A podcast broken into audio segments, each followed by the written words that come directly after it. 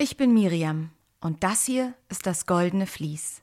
Der Literaturpodcast, bei dem in jeder Folge zwei Bücher zu einem Oberthema verglichen werden. Dieses Oberthema kann alles Mögliche sein.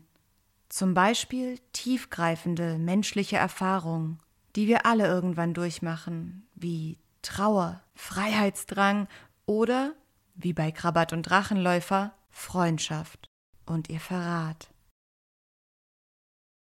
Diese Leerstelle, die beide mit sich herumtragen, ist auch jene Krux, die ihre Freundschaften später in Gefahr bringen wird und die sich wie ein roter Faden durch ihr Leben zieht, von Anfang an.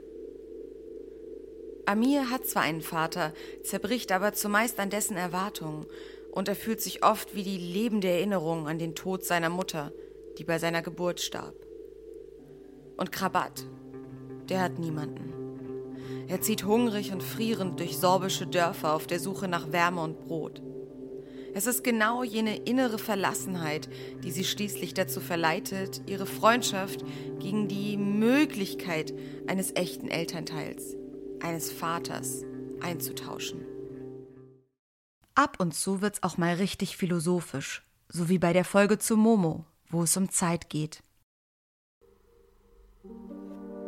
Und er nahm noch einmal seinen grauen Stift heraus und schrieb auch diese Zahl an den Spiegel. 26 Milliarden 910 Millionen 720.000 Sekunden. Sie sehen selbst, Herr Fosi, sagte er dann und lächelte zum ersten Mal dünn. Es wäre mehr als das Zehnfache Ihrer ursprünglichen gesamten Lebenszeit. Und das bei nur zwei ersparten Stunden täglich. Bedenken Sie, ob dies nicht ein lohnendes Angebot ist.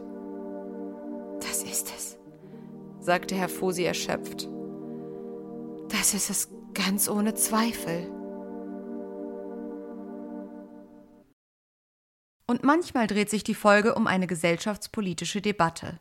Dann hole ich mir meistens Unterstützung von Expertinnen, wie zum Beispiel Anna, die mit Pokolit ein Magazin für postkoloniale Literatur gegründet hat und in einer Folge zu Postkolonialismus erklärt, was es mit dem Begriff Writing Back auf sich hat.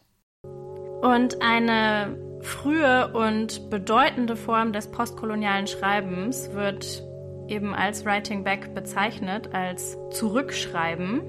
Das bedeutet, Kolonisierte präsentieren ihre Sicht und widersetzen sich auf diese Weise der kolonialen Repräsentation. Egal was Thema ist, es geht immer darum, unterschiedliche Perspektiven einzufangen. Kann Lesen uns also irgendwie beim Leben helfen? Wenn ihr die Antwort wissen wollt, dann hört doch mal rein. Immer am 15. eines jeden Monats. Wenn dir dieser Podcast gefallen hat, dann gib ihm jetzt deine Stimme für den Deutschen Podcastpreis.